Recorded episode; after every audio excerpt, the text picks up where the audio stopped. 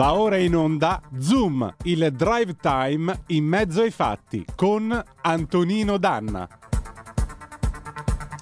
E allora subito la linea ad Antonino Danna per parlare con lui 02 92 94 7222 oppure via WhatsApp 346 642 7756. Ben trovato Antonino.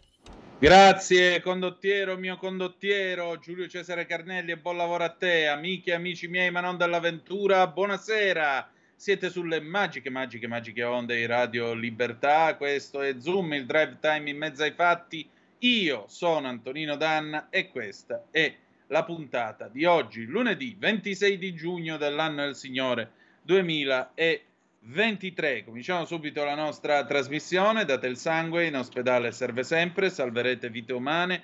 Chi salva vite umane salva il mondo intero. Secondo appello andate su radiolibertà.net cliccate su Sostienici e poi abbonati, troverete tutte le modalità per sentire questa radio un po' più vostra e, e naturalmente potete andare eh, dai semplici 8 euro mensili della Hall of Fame fino ai 40 euro mensili del livello creator che vi permetteranno di essere coautori e co-conduttori di almeno una puntata del vostro show preferito con il vostro conduttore preferito. Ma bando alle ciance, noi cominciamo subito la nostra trasmissione e la cominciamo con un appello, anzi con un eh, reminder. Allora, l'associazione Sereni e Sempre Uniti, i nostri amici appunto che eh, chiedono verità e giustizia per i morti di Bergamo, i morti di Covid di Bergamo e d'Italia, organizza eh, insieme con il Codacons e Amnesty International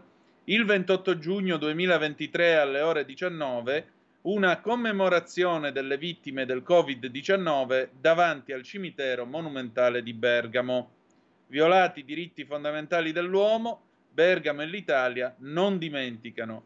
A seguire ci sarà un flash mob, siete tutti invitati a partecipare, sventolando un fazzoletto bianco. Chi è che eh, interverrà con la moderazione della collega Jessica Costanzo, che salutiamo? L'avvocato Marco Donzelli, presidente nazionale del Codacons, la dottoressa Letizia Caselli, promotrice Comitato Parenti Paradiso Ferrare, attivista di Amnesty International Italia, e infine la conoscete bene, l'avvocato Consuelo Locati, che è legale dell'associazione Sereni e Sempre Uniti. Vi ricordo quindi eh, il 28 di giugno 2023, ore 19, al cimitero monumentale di Bergamo, commemorazione di tutte le vittime del Covid-19, violati i diritti fondamentali dell'uomo, Bergamo e l'Italia non dimenticano. Se poi volete partecipare al flash mob, potete eh, partecipare sventolando appunto un fazzoletto bianco. Grazie agli amici di Sereni e Sempre Uniti. E adesso, come ogni lunedì, si balla. Signore e signori, ormai fa lo possiamo dire caldo porco. E allora visto che lo fa ma comunque questa settimana dovrebbe piovere insomma almeno un pochettino come si dice a Edimburgo alleggia. E allora prima che questo accada Edoardo Vianello abbronzatissima 1963 e andiamo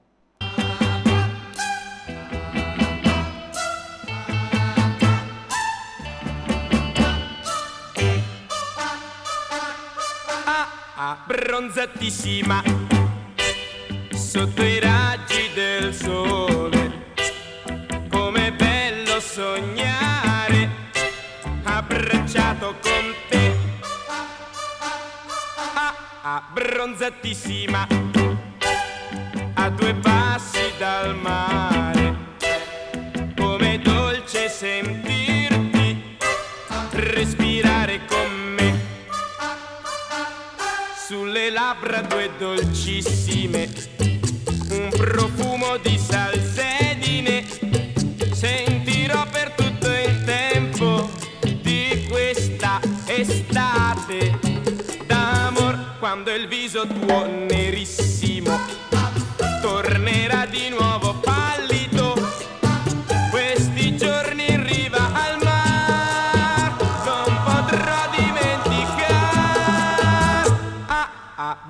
abbronzatissima sotto i raggi del sole a due passi dal mare, abbracciato con te.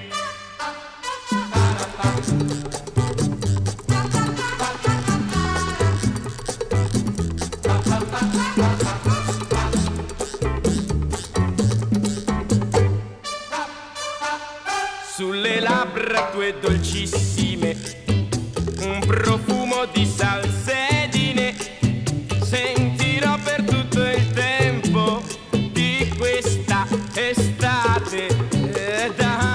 questo evergreen, evergreen della canzone italiana, ridiamo la linea ad Antonino Danna. Antonino, abbiamo già una chiamata in linea per te.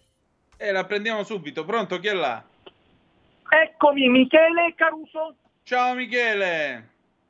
Buonasera, mi pregio di intervenire sulle onde della talk radio per eccellenza, Radio Libertà in Zoom e del drive time in mezzo ai fatti insieme a te Antonino.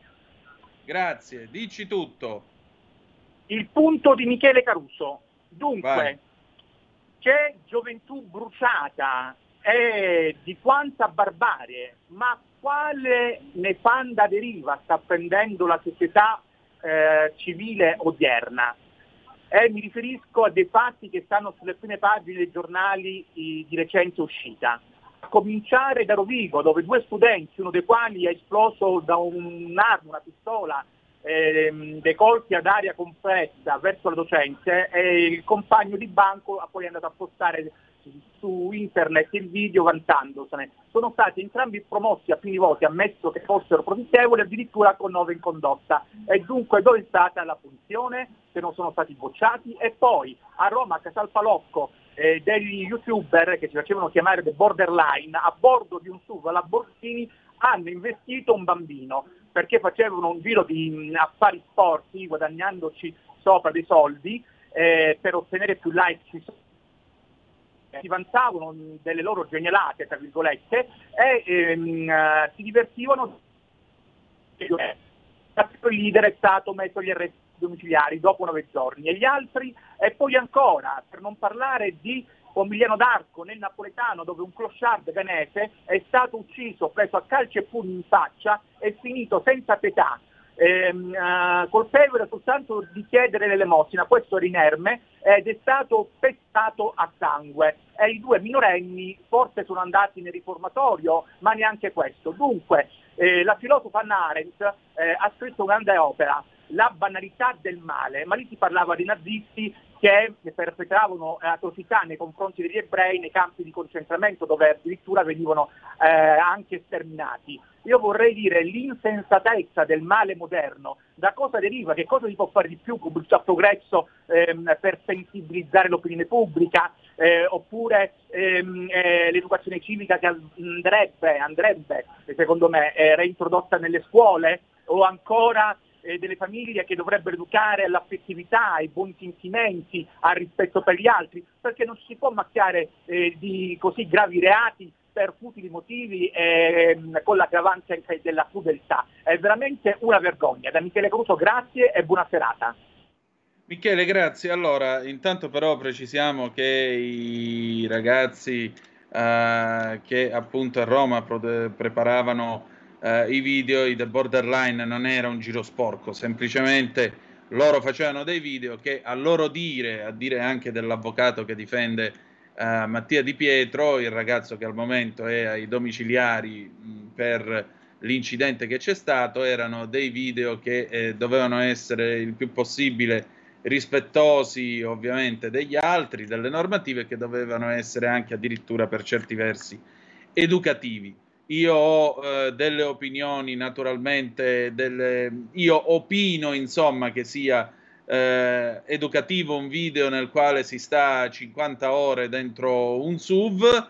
Non credo che questa roba sia educativa, però questa è una mia opinione personale. Detto questo, Michele, tu arrivi con 40 minuti di anticipo perché alle 19.05, se tu resti collegato, sentirai le parole di eh, Silvia Ricciardi. Silvia Ricciardi ha fondato Jonathan Onlus che da 30 anni a Napoli accoglie ragazzini difficili e il problema vero resta quello, non ci sono più gli adulti, non c'è più il senso del dovere, c'è soltanto questa questo eterno perdonismo, questa idea che vabbè, ma i genitori sono amici, ma poi siamo tutti ragazzi fino a 90 anni e così via. E quindi di conseguenza, se tu lasci la gente libera, poi fa quello che vuole, non ti devi, non ti devi meravigliare. Ti faccio un esempio banale. Una volta a New York eh, un'università americana fece questo esperimento.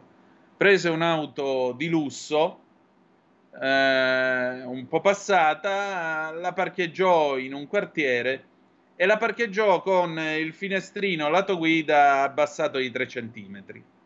Nel giro di una settimana quella macchina era diventata praticamente una pattumiera. Perché?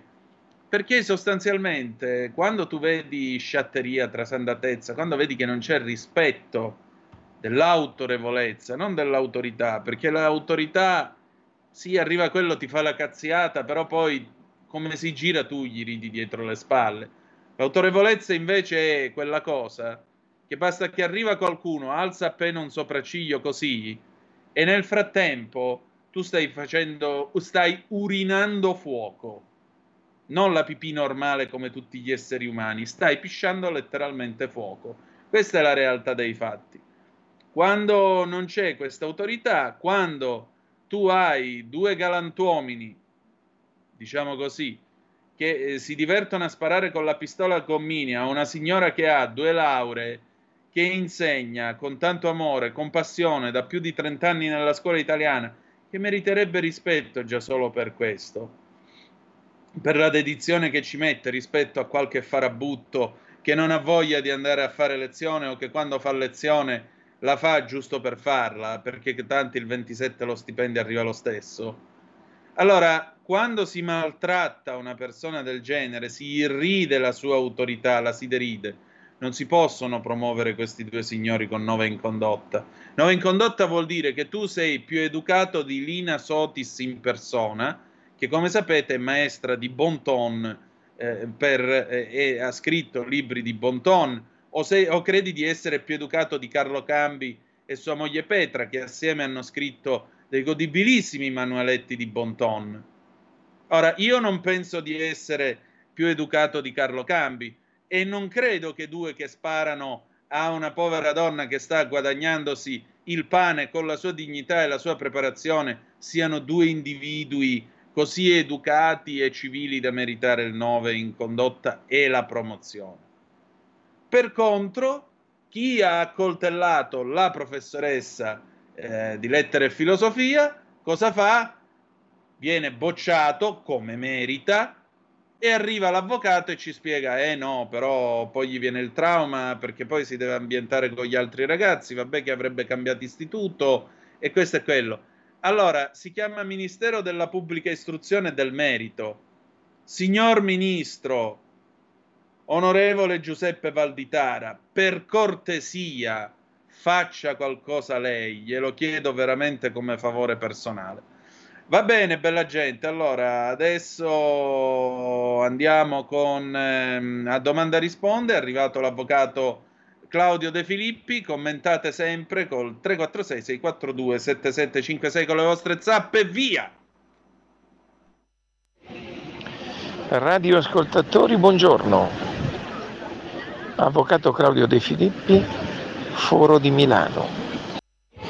Come sempre ci ispiriamo ad articoli e video della scorsa settimana che possano essere utili per eh, verificare un, po' la cronaca giudiziaria appunto della scorsa settimana.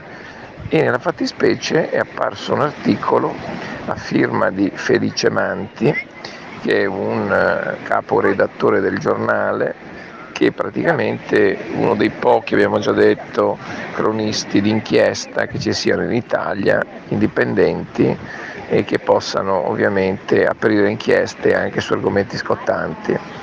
Nella fattispecie la, uh, l'articolo di uh, Felice Manti era sulle tasse, un argomento che lui predilige e pertanto articolo che è apparso all'inizio di settimana e pertanto eh, fa riferimento al discorso che eh, politicamente la sinistra italiana, eh, sottolinea avanti, non riesce a offrire un'alternativa al progetto del centrodestra di riduzione delle tasse. Tanto diceva Anti Lashline non fa nulla per difendere gli italiani dall'oppressione delle tasse. E questo in realtà è un po' vero perché mm, la sinistra in questo momento non ha un programma vero e proprio in materia di tasse se non pagarle, cosa che diventa impossibile per la stragrande maggioranza degli italiani, non riescono a far fronte ai propri debiti fiscali, a volte anche perché questi debiti fiscali contengono sicuramente delle sanzioni molto elevate e interessi tali che poi assurgono a delle cifre impossibili da pagare. A questo punto ecco, intervengo, intervengo io, interviene il sottoscritto e fa riferimento a due casi, due casi che sono appunto due casi giudiziari che eh, sono stati sottolineati e sintetizzati dal giornalista. Il primo è il caso di un imprenditore di La Spezia, il quale presenta un ricorso a Strasburgo e praticamente questo ricorso eh, ci mette 20 anni per 20 anni per vincere questa causa, per avere una sentenza di Strasburgo, il che ovviamente detto dalla Corte che è eh, ovviamente preposta eh, tra l'altro al vaglio delle lunghezze dei processi è eccessivo, è assolutamente incomprensibile allora quando il processo gli era durato 18 anni per una causa contro un condominio da cui doveva essere pagato, pertanto il risultato è stato che il processo quarto, fino al quarto grado, che ha fatto primo, secondo, terzo grado e Cassazione, gli è durato 38 anni. Questo veramente è eccessivo in tutto e per tutto, ma mm, la cosa più eh, strana e forse paradossale è che questo imprenditore per essere pagato deve essere sottoposto all'esame della eh, pagella fiscale. Esiste una norma che prevede che tutti i cittadini, quando il fisco deve pagare, quando il Ministero dell'Economia nella fattispecie deve pagare queste cifre, in questo caso perché è condannato dalla Corte europea dei diritti dell'uomo, quando le cifre superano i 5.000 euro deve essere esaminata appunto la pagella fiscale. Quindi se l'imprenditore non è in regola con i pagamenti non percepisce nulla che ovviamente è allucinante, paradossale, perché intanto si tratta di materia, fiscale, di materia di diritti umani in cui la materia fiscale non deve entrare, perché se c'è una condanna di Strasburgo per violazione dei diritti umani non deve essere considerato l'aspetto fiscale, altrimenti non si riesce a ottemperare le sentenze della Corte europea dei diritti dell'uomo e quindi il fisco trattiene le somme che deve pagare praticamente annichilendo il ricorso che in questo caso addirittura di 20 anni. Pertanto abbiamo fatto ricorso al Comitato dei Ministri del Consiglio d'Europa per chiedere appunto che ci sia un intervento del Comitato dei Ministri del Consiglio d'Europa che è preposto in materia al controllo dell'esecuzione delle sentenze della Corte europea dei diritti dell'uomo. E perché questi soldi vengono accreditati sul conto dell'imprenditore e del suo avvocato a prescindere da qualunque debito fiscale, perché non può essere compensato un debito fiscale riguardante i diritti umani e soprattutto perché la materia appunto Pinto, abbiamo detto, già questo aspetto l'avevamo già sollevato, la materia Pinto già di per sé che è una legge, la legge 89-2001, prevede che i ricorsi in materia di diritti umani, di materia di, di lunghezza del processo, che è la, la, fase precedente a quella di materia di diritti umani, fase interna, non possano essere compensati con i debiti fiscali. Pertanto per varie ragioni questa normativa che appunto prevede controllo fiscale debba, debba essere rivista e annullata. Poi un altro caso che ho annoverato nell'articolo sempre del giornale è eh, il caso di un altro imprenditore di La Spezia che appunto ha fatto causa per avere giustizia in materia penale quest'altro imprenditore praticamente ha chiesto la punizione del, dell'usuraio, essendo stato usurato da questi, e ha, avuto, ha ottenuto la condanna dopo parecchi anni, ha ottenuto la condanna definitiva con una provvisione di 60.000 euro. Detto questo, l'usura, l'usuraio si era spogliato di tutti i beni, pertanto non avendo avuto nessun, nessun non, ave, non avendo ovviamente mantenuto nessun bene, gli erano stati sequestrati e confiscati tutta una serie di beni per una cifra molto superiore rispetto ai 60.000 euro che appunto avevano seguito il sequestro e la confisca, le fasi varie per portare appunto a confiscare i beni che erano stati detenuti dal FUG, Fondo Unico Giustizia, amministrato da Equitalia Giustizia. Orbene, per ottenere questi 60.000 euro, l'imprenditore Spezzino ha dovuto aspettare ben due anni e mezzo, perché riottenere le somme che sono state appunto eh, fagocitate da parte dello Stato, sequestrate all'usuraio, è stato molto complesso e difficile. La normativa è faraginosa, non si capisce intanto a chi fare ricorso bene, ma finalmente la Corte d'Appello di Genova ha chiesto e ordinato al FUG, Fondo Unico Giustizia, di restituire questi soldi all'usurato. Usurato che dopo tutta questa battaglia ha finalmente ottenuto quanto di sua spettanza. Quello che si sottolineava nell'articolo è che c'è stato un giudice che ha scritto in una sentenza, tra, le tante, tra i tanti passaggi per ottenere giustizia, ha dichiarato nella sentenza che prima è necessario pagare le tasse piuttosto che avere, ottenere i diritti dell'usurato quindi questo ovviamente è stato sottolineato dal giornalista per vedere quali storture ovviamente ci siano quando si parla di materia fiscale. Quindi detto questo, un passaggio, perché molto spesso parliamo di materia fiscale, un passaggio è fondamentale, lo abbiamo detto prima. In materia di tasse, finché ci saranno delle sanzioni così pesanti, gli imprenditori quando subiscono una verifica fiscale, quando subiscono un accertamento, quando subiscono comunque hanno tante cartelle da pagare, non riescono più a farvi fronte perché eh, le, le sanzioni diventano elevatissime.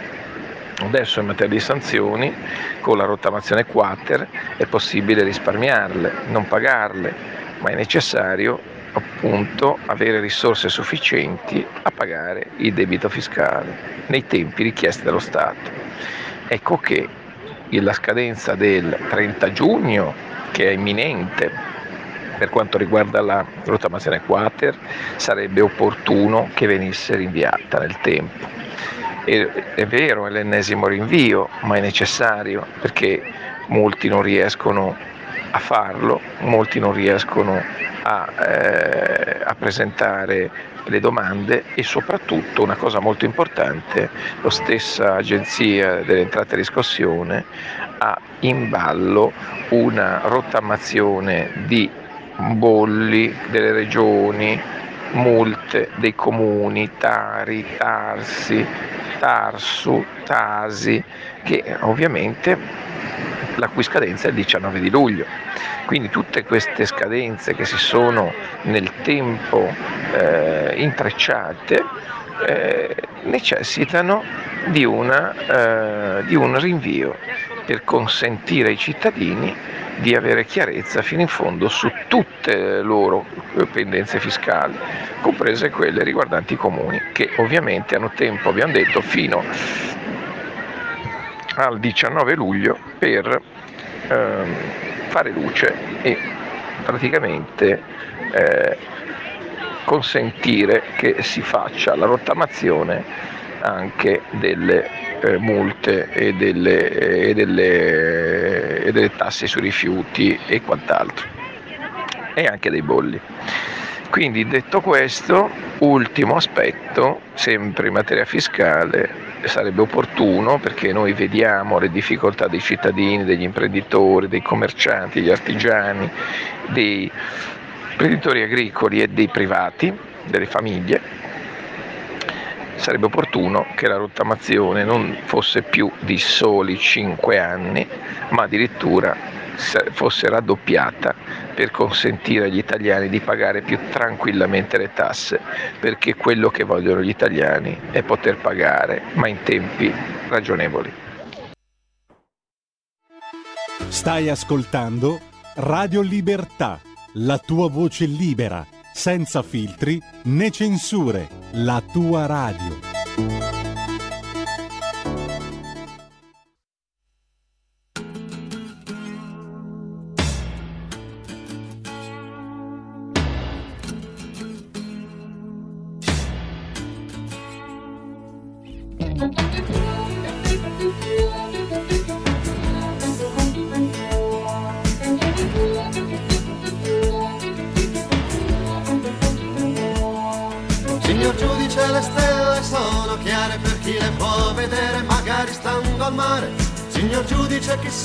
sa che sole si copra per favore che le può fare male. Immaginiamo che avrà cose più grandi di noi, forse una moglie troppo giovane. E ci scusiamo con lei di importunarla così, ma ci capisca in fondo siamo uomini. Così, così, abbiamo donne, abbiamo amici, così, così, leggiamo poco, leggiamo libri, così, così, e nelle foto veniamo sempre così, così.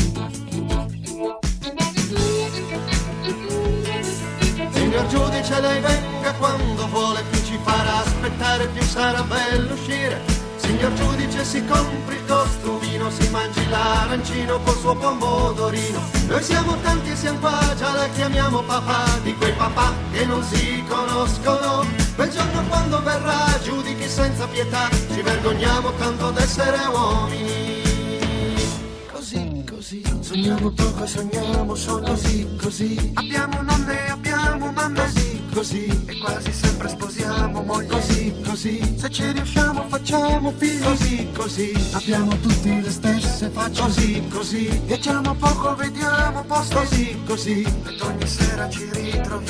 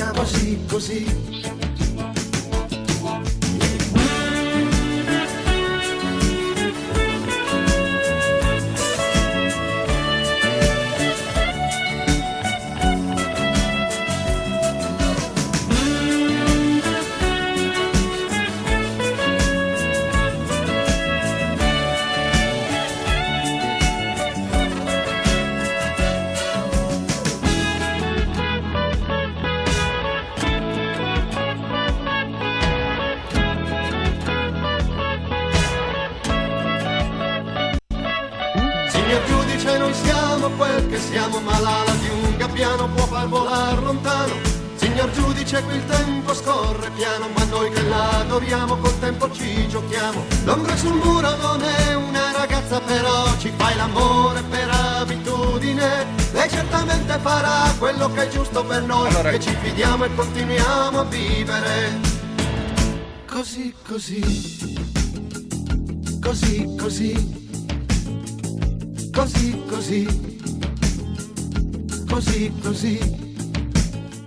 Subiamo qui Roberto Vecchioni e ridiamo la linea ad Antonino Danna. Ed era il 1979 quando Roberto Vecchioni incideva Signor Giudice Signor Giudice è un pezzo che si rifà a una vicenda successagli nel 77 che a sua volta si rifaceva a un concerto che Vecchioni aveva tenuto in Sicilia nel 74.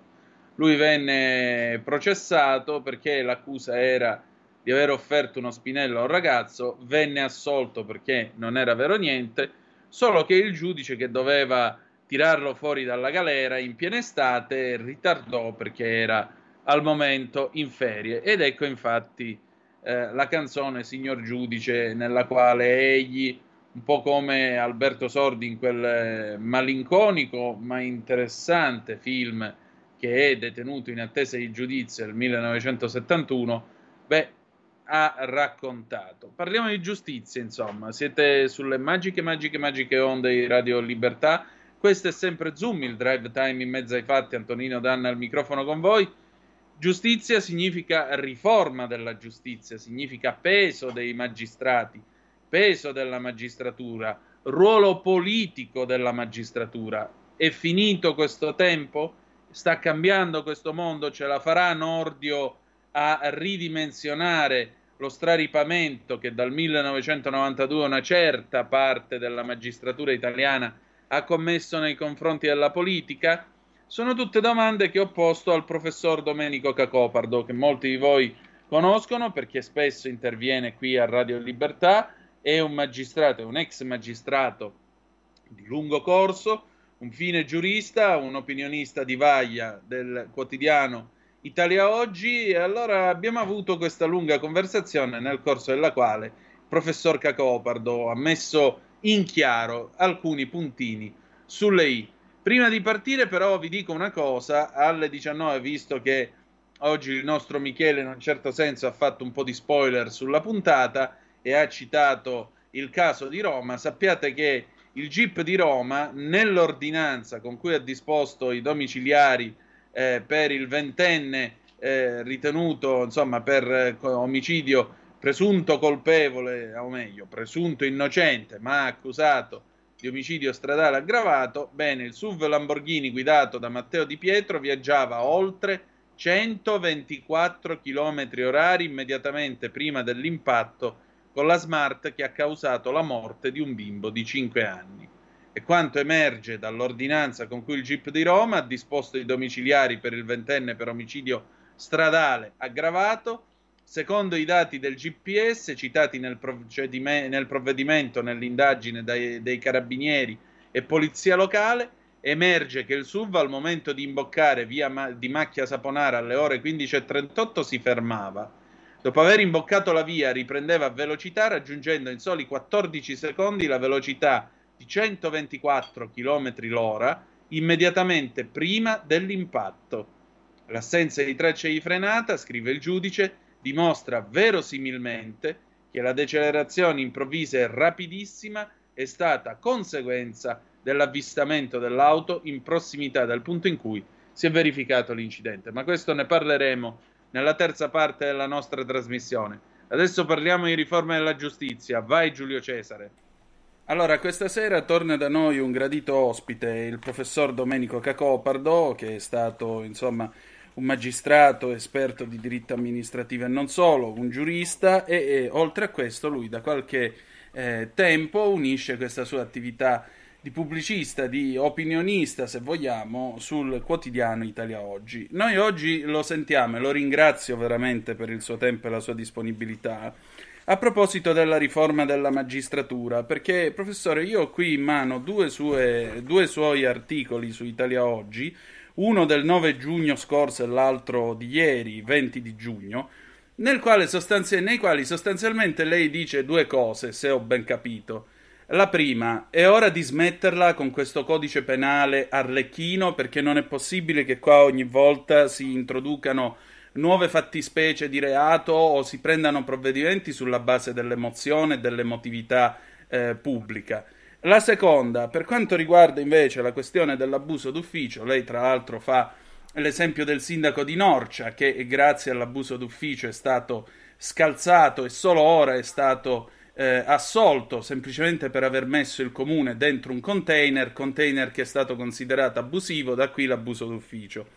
Ora, mentre tanti si stracciano le vesti sul reato d'abuso d'ufficio, lei cita il parere di un eh, magistrato della Cassazione, mi corregga se sbaglio, che lo definiva abuso, eh, che lo definiva reato residuale, cioè alla fine quando proprio che ti devono andare addosso, quel che resta che faccio, di che cosa ti accuso? Abuso d'ufficio. L'altra cosa, la terza cosa che lei dice in questo pezzo che è uscito appunto il eh, 20 di giugno scorso, la certezza appunto eh, della pena e in particolare il concetto del fatto di non poter ricorrere in appello, fatti salvi ovviamente i reati di mafia e così via. Insomma, eh, professore, Nordio è partito bene o sta facendo un cumulo di, di sfracelli? No, secondo me è partito bene, è partito con una certa gradualità, eh, affrontando alcuni dei temi più, più, grossi, più importanti, perché ieri sul giornale parlavo di, ehm, del sindaco di Norcia, sì. ma eh, proprio ieri mi pare che sia uscita la notizia dell'assoluzione definitiva di Uggeri, sindaco di, di Lodi, arrestato nel 2016, condannato prima di tutto dal, dalla stampa, dal, eh, dalla mosca cocchiera del giustizialismo cieco e, e violento, cioè eh, il Fatto Quotidiano, e che è stato assolto e che ovviamente ha perso sette anni della propria vita, eh, sette anni di onorabilità e sette anni di funzione pubblica per una questione abbastanza stupida perché si trattava di, di una concessione per le piscine comunali. Il, problem- il tema è questo. Se eh, noi due che eh, siamo ammessi agli archivi del comune di Vattera, Spe- di Vattera Pesca eh, e guardiamo le carte, eh, su dieci documenti che leggiamo probabilmente in nove se abbiamo voglia di fare qualcosa, potessimo fare qualcosa, individuiamo un abuso d'ufficio, perché le, le, la, la, la, norma è abbastanza eh, omnicomprensiva, perché dice che chiunque eh, procuri un, un, una utilità, qualcuno la sintetizzo in modo estremo, ad una, ad una, chiunque persona investita in una pubblica funzione procuri procura ad un altro, in modo diretto o indiretto, una utilità, eccetera, eccetera. Allora, se eh, noi due siamo amministratori del comune, comune di Vattera Pesca, a un certo punto decidiamo di disciplinare l'orario dei negozi di abbigliamento e diamo un orario, un, un, un provvedimento di carattere generale che può essere che indirettamente favorisce uno dei negozianti, il quale eh, diciamo per un motivo qualsiasi eh, si, si, giova di, una, di, un qualche vantaggio per questa vicenda. E così eh, comincia la, la, la, la, via crucis di, un, di una, una licenza giudiziaria che si può esaurire. Ora, il problema è, è, non è come sempre nella norma, è negli uomini che la attuano e la interpretano, perché eh, l'approccio che molti dei miei ex colleghi che appartengono all'autorità giudiziaria utilizzano è un criterio umano, normale, nel senso che uh, eh, svolgono la loro funzione anche in relazione anche a un possibile abuso di, di potere. Mi spiego. Eh, se noi facessimo un'inchiesta sulla, mh, mm, eh, sulle, sui familiari di ogni magistrato impegnato in una procura, per vedere se quanti di questi sono uh, occupati in uh, attività parapolitiche, nel senso che sono consiglieri di qualche società pubblica, vedremmo che la posizione di magistrato è la, la posizione di, che, di qualcuno che appartiene a una categoria privilegiata, a una corporazione privilegiata, che per una serie di circostanze e per la storia di questa corporazione, gode di un peso politico e sociale anomalo rispetto a quello che accade altrove. Che, quindi, ed è questa, eh, perché ci si ribella in questa maniera? Perché eh, eh, rimuovendo eh, l'abuso d'ufficio dalla, dal codice penale, un'arma facilmente utilizzabile dovunque, ma eh, soprattutto nel caso in cui un, un cittadino nell'esercizio di una funzione pubblica abbia un atteggiamento eh, spiccato, che emerga, che goda di stima e anche di invidia, ecco che subito può essere, si può ricorrere a questo tipo di il problema è, c'è un problema eh, correlato che, eh, che, è stato sollevato riguardo alla Convenzione di Merida. Sì. che il governo Berlusconi fu approvata anche dall'Italia e eh, fu ratificata dal Parlamento. In essa si prevede questo genere di reato, ma si prevede questo genere di reato rispetto al quale in Italia ci vorrebbero delle specificazioni, dei paletti, perché, eh, perché non è sostenibile per, eh, in, in, nel modo con cui viene attuato, come viene utilizzato. Anche perché non è vero che, che una, eh, eh una fattispecie delittuosa ricompresa nel concetto di abuso d'ufficio non, non, non sia perseguibile altrimenti, nel senso che se io nell'adottare la delibera sull'orario dei negozi di cui prima ero in combutta con quel uh, negoziante che ne trovava un giovamento, se, se mi dedico, eh, svolgo un'indagine come magistrato posso scoprire che c'è stato un, un altro tipo di rapporto più, più grave, più specifico, eh, attribuibile a quella che ha condotto un reato diverso, che può essere la concussione, la corruzione, addirittura la truffa ai danni dello Stato, dipende dalle circostanze, non è una magistratura disarmata. Eh, mi pare che quell'eccellente personaggio che risponde, eccellente, non mi scusi, eccellentissimo personaggio che risponde al nome di Scapinato, ha annunciato che se viene ehm, abolito l'abuso d'ufficio, i magistrati eh, indagheranno le persone, i, i, quelli che vogliono indagare, per reati più gravi, appunto la corruzione, eccetera, eccetera. Ma questa è la patologia del sistema, cioè significa che, che allora c'è una, una, funzione di ricerca a strascico, di, di, ricerca sulla persona, non sui reati. Cioè, ed è una, una delle tante anomalie del sistema in realtà parliamo di un sistema nel quale eh, la magistratura si atteggia come un potere, uno dei tre poteri dello Stato. Ma nella nostra Costituzione che è coerente anche ai principi di Montesquieu che, che definì i, tre poteri dello Stato, esecutivo, legislativo e giudiziario. La magistratura viene definita come un ordine autonomo ed indipendente da ogni altro potere. Questo significa che non è un potere, ma è un, un, un sistema di servizio a servizio della società, cioè eh, la giustizia è mutatis mutandis, come la nettezza urbana da un certo punto, è un servizio che si deve svolgere alla, alla comunità. E, e, sarebbe anopom se il direttore di, una, di, una, di, un'azienda comunale di nettezza urbana trasformasse questa sua eh, funzione in, una, eh, in uno strumento di potere personale o eh, discriminasse in relazione eh, al, a, a, alle esigenze della sua funzione. E quindi la, il magistrato non è un soggetto dominante, ma un soggetto servente rispetto alla società. Quando una, una, una, una causa, questa di Ugeri è durata sette anni, che è veramente una follia perché si tratta di rubare sette anni di vita civile a una persona che poi risulta innocente. Cioè, il, il, principio di cautela e il principio di, eh, il principio di innocenza sino, a, sino a, a, prova definitiva non, è stato dimenticato. Noi non abbiamo l'abeas corpus che c'è, nei paesi anglosassoni, ma ne, quante ne abbiamo viste, Danna, in questi ultimi 30 anni e poco più.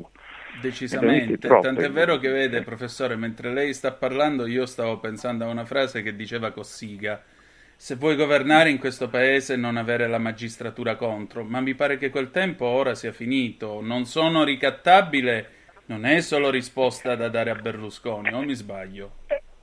Cioè, eh, questo l'ha detto Mantovano. Mantovano è una persona di, di, di qualità, io, io, poi politicamente la penso diversamente, ma nella vita se tu non hai un criterio di valutazione dei fatti che corrispondendo alle tue opinioni, al tuo modo di pensare, alla tua formazione, ti conferisce un briciolo di obiettività non vai da nessuna parte e, e diventi schizofrenico come sono tanti ehm, personaggi politici nost- dei nostri tempi.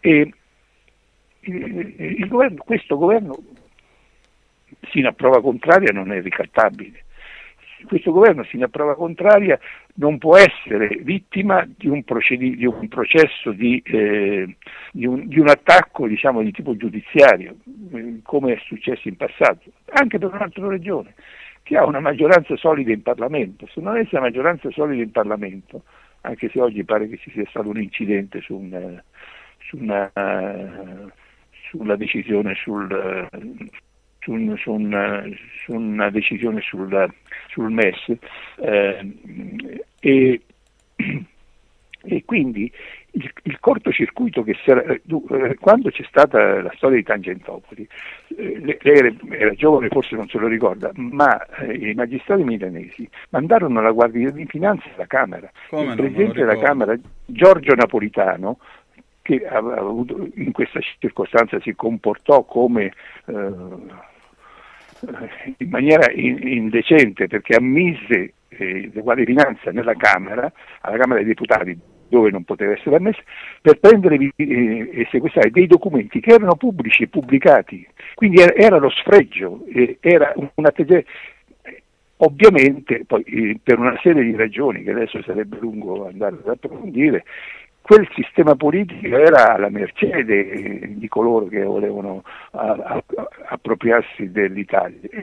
qualche giornale lo pubblicava, non mi ricordo quale giornale, che Borrelli aveva, ehm, aveva mh, ipotizzato e sognava un'ipotesi di, di governo Borrelli e dei magistrati, cioè avevano perso la testa. Del resto eh, eh il, il, venerdì o l'Espresso di quel tempo pubblicò un servizio fatto dal nipote di Borrelli, fotografico, in cui lui si vedeva a cavallo eh, in non so quale maneggio milanese, in un atteggiamento che a me ha ricordato eh, Mussolini a Tripoli a cavallo con la spada dell'Islam in mano. Mamma mia, che eh, immagine mi ha evocato! Se lo, se lo ricorda, no? Eh, me la ricordo sì. Purtroppo io sono vecchio, ho 87 anni, ma ho una memoria elefantica secondo me, cioè, me la dico da me. No, ma anche mi perché mio nonno fatti, gliel'ha visto in... fare dal vivo la spada dell'Islam, mamma mia. Dove mi ha eh. riportato, professore? Eh, Erano completamente fuori di... Eh, d'altra parte, che ci fosse, fosse un problema di... Eh, di un problema di un problema, parliamo diciamo una parola di esagerazione lo dimostra la, la vicenda da Vigo che, di cui, che, che è una fine ingloriosa per un magistrato che aveva, la sua tesi era quella non so se la ricorda. Sì, tutti i cittadini sono solo... colpevoli e, ah. sono innocenti quelli che, che non, hanno, non, sono incappati nella, nell'autorità giudiziaria. Esatto ci sono solo dei colpevoli perché... che cercano di farla franca. E poi ne disse anche un'altra. Eh, Dice: Io ho passato una vita a interrogare all'università gli studenti, gente che non sapeva niente e provava a dire tutto. Mentre invece quando erano in tribunale sono stato davanti a gente che sapeva tutto e provava a dire niente. Questa è un'altra delle, delle uscite del nostro, del nostro Davigo. Verrebbe da così, dire ora come la mettiamo?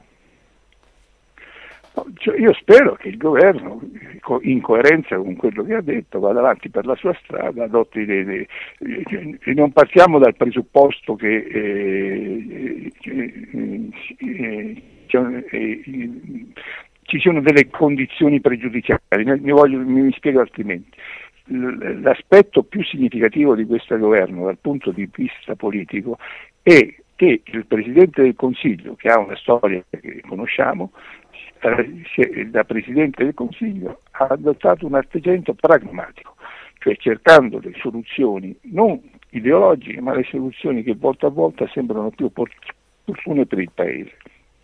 Professore, ci riuscirà, ci... Ecco, ci riuscirà oppure no? Ci riuscirà o non ci riuscirà, questi sono fatti che vedremo nel, però l'approccio è corretto, non, non, non c'è niente da dire, è una formazione opposta a quella mia, però devo dire che l'approccio, del, il pragmatismo è quello che ci serve adesso. Vedremo se, se riesce ad essere sempre pragmatica e non sia deviata da storie o da impostazioni ideologiche. Sin qui mi pare abbastanza evidente che non lo sia. Professore, senta, ma eh, questo codice penale arlecchino, questo codice di procedura penale che è la Salerno Reggio del diritto perché è dall'89 che è un cantiere continuo, eh, voglio dire, almeno la Salerno Reggio sono riusciti a completarla. Dico, eh, professore, ma questo governo si sta ponendo un obiettivo ambizioso, cioè di riforma o di nascita no. di due nuovi codici? penale e procedura Non lo- penale? Non lo, non lo so, allo stato degli atti non credo. E non lo credo anche perché in relazione a, que- a quello che diciamo prima, al pragmatismo, perché eh, siamo, eh, siamo, eh, chiari, cioè, non è che ci sia unanimità in questo governo rispetto queste- alla, alla linea di Nordio e, e- e- e probabilmente non c'è una non ricattabilità così generalizzata perché eh, è, possibile che non sia così e che, e che quindi strada facendo qualche zeppa gli, sia- gli venga messa davanti anche perché se un gruppo, un partito, una corrente de- della maggioranza si atteggia e eh, si mette di traverso a, a- a un inizio di riforme come quella che mm, abbiamo- Mani sta tentando Nordio, diventa un alleato naturale della magistratura combattente, diciamo, di coloro che sono schierati e che quindi hanno bisogno di una sponda politica. Insomma, qui c'è bisogno Vedremo. di andarci piano piano, passo dopo passo. Eh, assolutamente sì, così. E senta, Perché il, lei... il passo, Sì. il passo successivo è uno solo, eh, la separazione delle carriere. La separazione delle carriere è eh, la, eh, la fine di una posizione di privilegio eh, nel Paese. Eh, Privilegio che, che ha anche tanti aspetti pratici. Eh, i voli di Stato, eh, tutta una serie di cose che eh, sono, eh, sono connesse all'esercizio di una serie di attività e poi il peso che ha il, il- magistrato inquirente sul magistrato giudicante, perché siccome gli uomini sono peccatori e i magistrati inquirenti conoscono i peccati del, del- del- del magistrato eh, giudicante, sono nella stessa carriera e, poss- e quindi hanno un peso eh, doppio di quello che hanno altrove. Sì, appunto, siccome non sono tutti la buonanima di Vialli, non possono fare, con rispetto parlando, l'allenatore giocatore passando da un ruolo all'altro, insomma. Eh, Senta, certo. senta, professore, ma infatti lei mi ha anticipato perché le volevo chiedere proprio questo, quale sarà il prossimo obiettivo e mi ha già detto la separazione delle carriere. Professore, senta, eh, ma in tutto questo la Presidente della Corte Costituzionale è intervenuta, eh, magistratura democratica, l'ANM, eh, tutti che dicono ah no, dobbiamo dire la nostra perché se no non siamo liberi e così via. Voglio dire, ma questi se lo ricordano che chi sta facendo sta riforma della giustizia è uno di loro? Perché mi pare che Nordio facesse il magistrato prima di diventare ministro. stato, eh, ha lavorato in, in Procura Venezia e con risultati importanti, quindi non è stato una- non è un estraneo, ma d'altra parte eh, mutatis mutandis, quando Renzi voleva fare Gratteri eh, ministro della giustizia, mh, eh, eh, i- la corporazione si rivolse a- a- al predetto napolitano per impedirlo. Esatto. E- e- e- no, lei poi se lo ricorda la storia di Mancuso, no? Il Mancuso, mitico ministro- Mancuso quando fece il discorso in Parlamento e omise tre pagine, me lo ricordo sì, quasi 30 anni fa. Filippo Mancuso, che ricordi?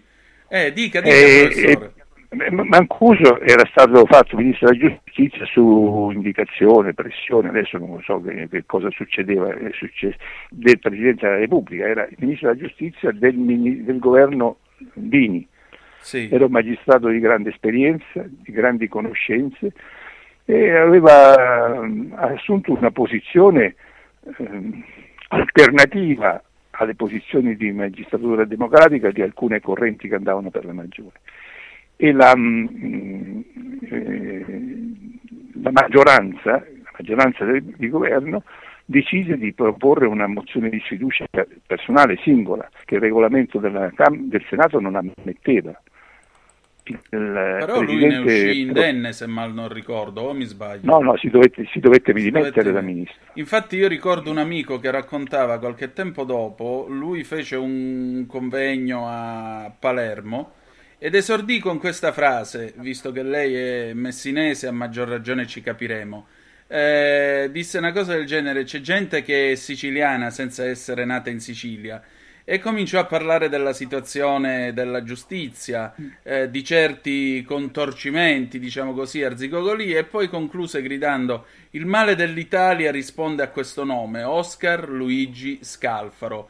Insomma, il Presidente della Repubblica, allora come ora, resta comunque una figura nell'ombra, ma dalla quale evidentemente si dovrà passare anche per questa riforma, o sbaglio? Ovviamente non sostengo che Mattarella sia il male dell'Italia, ci mancherebbe. No, no, no, no dunque lo, lo, capisco benissimo. Qui eh, la funzione di Presidente della Repubblica è stata variamente interpretata.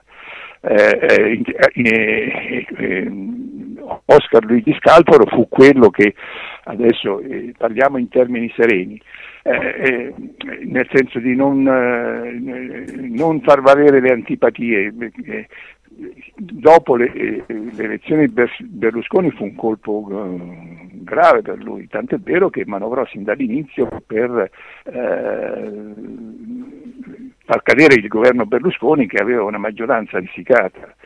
E il punto debole eh, erano i presidenti, lui inventò la troica istituzionale, cioè lui si consultava, riuniva, si riuniva col Presidente della Camera e con il Presidente del Senato che per diverse ragioni ne subivano, non so, il fascino le, e quindi aveva una sorta di imprimatur da parte di due persone che erano fortemente influenzate da lui riuscì, tanto che, perché Bossi si dissociò, dissociò nel dicembre del 94, sì. il governo fu costretto alla dimissione e si passò dal, attraverso il governo eh, i, i, i, due partiti principali che componevano il governo di Lamberto Dini erano le due massonerie di Piazza Giustiniani e di Piazza del Gesù e l'Opus Dei. Questi erano i soggetti governanti con, eh, con Lamberto Dini.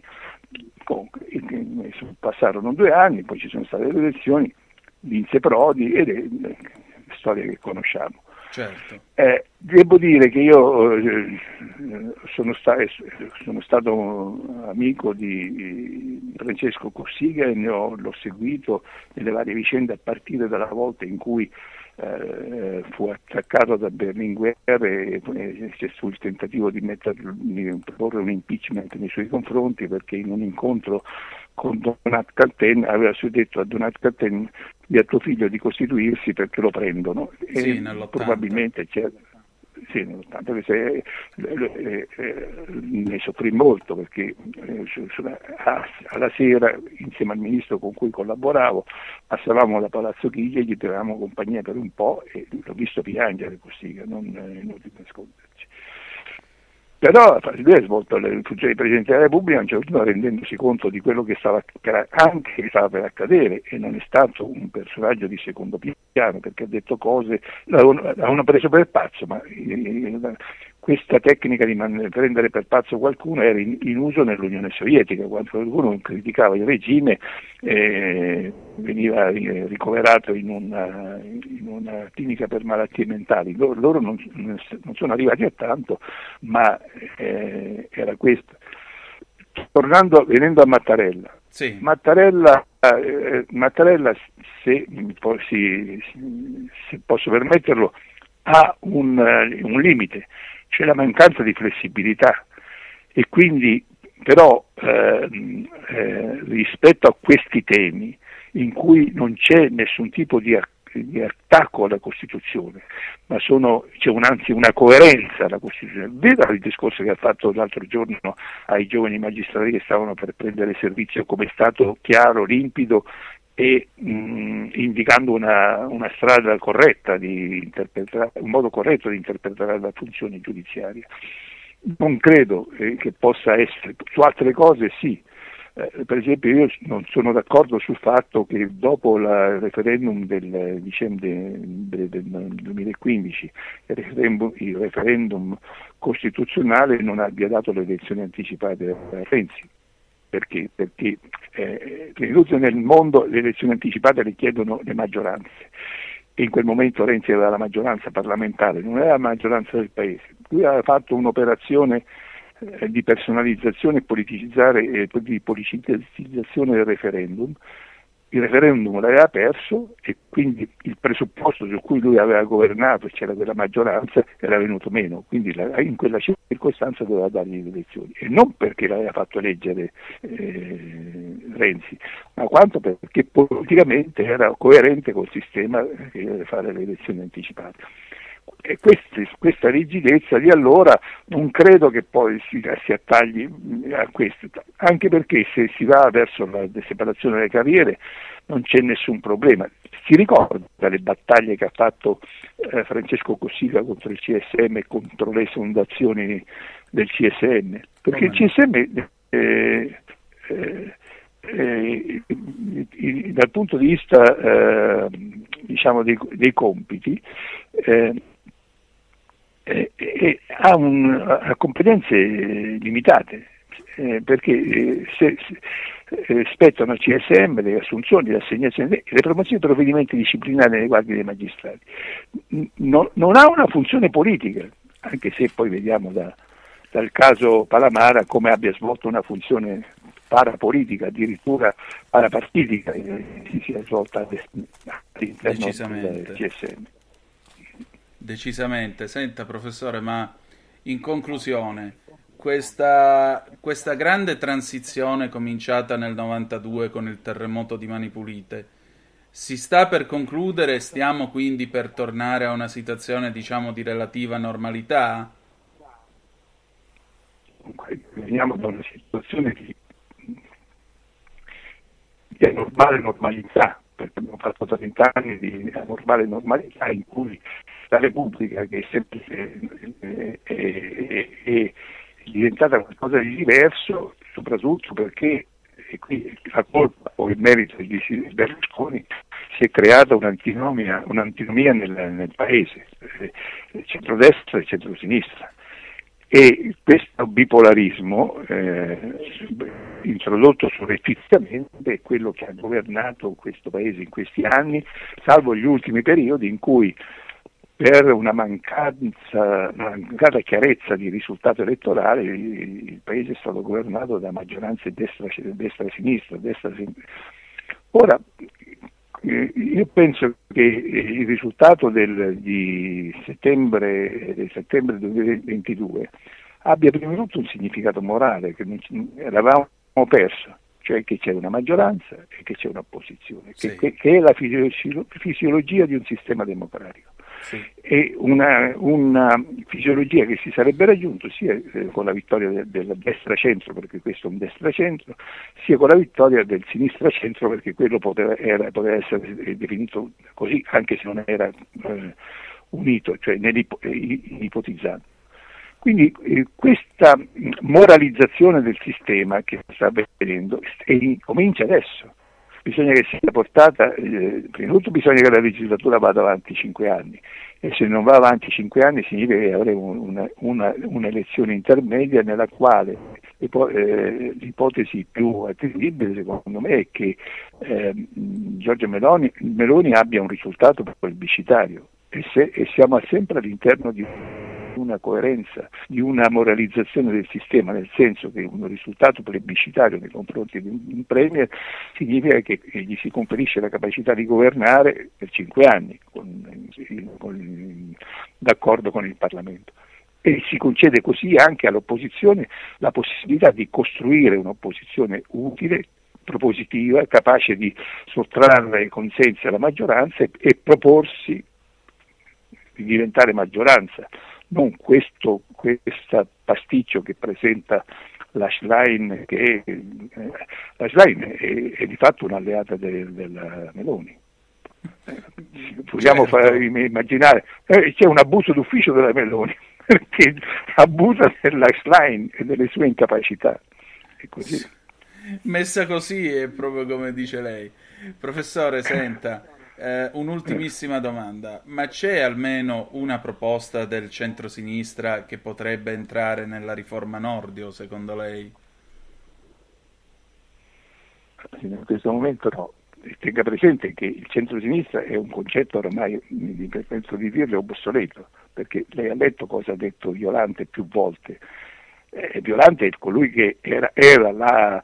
Um, eh, la parte armata della gioiosa macchina di guerra di Cocchetto, perché era, attraverso di lui si era, creato quel grande coordinamento delle procure che poi perse, eh, perse il, il, proprio finalismo, oppure lo, lo, lo mantenne. Quindi sono anche, anche Franco Bassanini è uscito con, in questo modo. Non parliamo del, del costituzionalista, adesso non mi viene il nome, che è stato anche credo, sottosegretario alla presidenza con, eh, del PD, che non, non, è stato ricandidato, che credo insegni diritto costituzionale a Siena. Cioè, comunque, ho capito chi dice, ma non mi viene il cognome, persone, però ho capito a chi si riferisce. Eh, sì eh, la, mm, eh, sono, non è detto, cioè, eh, c'è, c'è, un circuito che si è giovato di questa situazione di cui si sono, sono giocati in posizione privilegiata alcuni suoi colleghi eh, che fra l'altro imperversano in una, in una specifica uh, network televisivo cui ascolti non so perché, e, però eh, non, non, non, credo, eh, ma, cioè, questa storia del, mm, dell'abuso d'ufficio è stata ampiamente sostenuta e ripresa e, prevenu- e, e pro- prospettata e, dal, dall'ANCI, dall'Associazione Nazionale Comuni d'Italia. E il sindaco di Pesaro eh, in questi giorni è stato chiaramente polemico nei confronti del, dei dirigenti attuali del PD che poi sono gli stessi che c'erano prima, tranne due o tre innesti e questa, eh, questa geniale Einstein eh, della, di Elvis Line.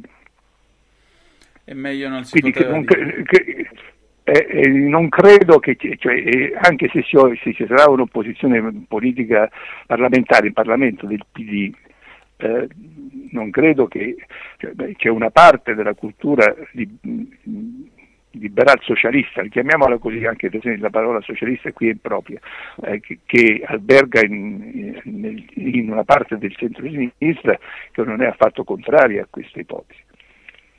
Cioè, eh, ma eh, non c'è una legittimazione morale per fare una cosa di questo genere, come c'è stata tra, delle volte in passato. Chiaro. Grazie. Grazie a lei. Stai ascoltando Radio Libertà, la tua voce libera, senza filtri né censure, la tua radio.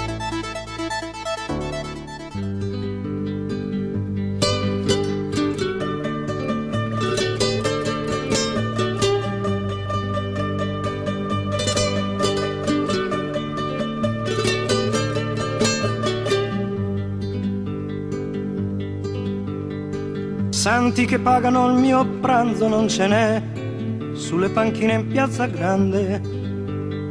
Ma quando fame di mercanti come me, qui non ce n'è. Dormo sull'erba, ho molti amici intorno a me, gli innamorati in piazza grande, dei loro guai, dei loro amori tutto so, sbagliati e no a modo mio, avrei bisogno di carezze anch'io, a modo mio, avrei bisogno di sognare anch'io, una famiglia vera e propria non ce l'ho, e la mia casa è piazza grande, a chi mi crede prendo amore, amore do, quanto ne ho come di donne generose non ce n'è, rubo l'amore in piazza grande. E meno male che briganti come me. Qui non ce n'è.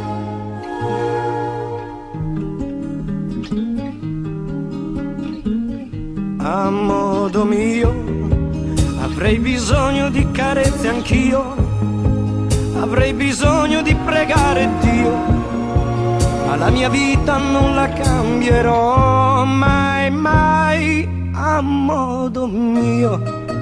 Quel che sono l'ho voluto io, lenzuola bianche per coprirci non ne ho, sotto le stelle in piazza grande, E se la vita non ha sogni io li ho e te li do. E se non ci sarà più gente come me, voglio morire in piazza grande, tra i gatti che non han padrone come me, attorno a me.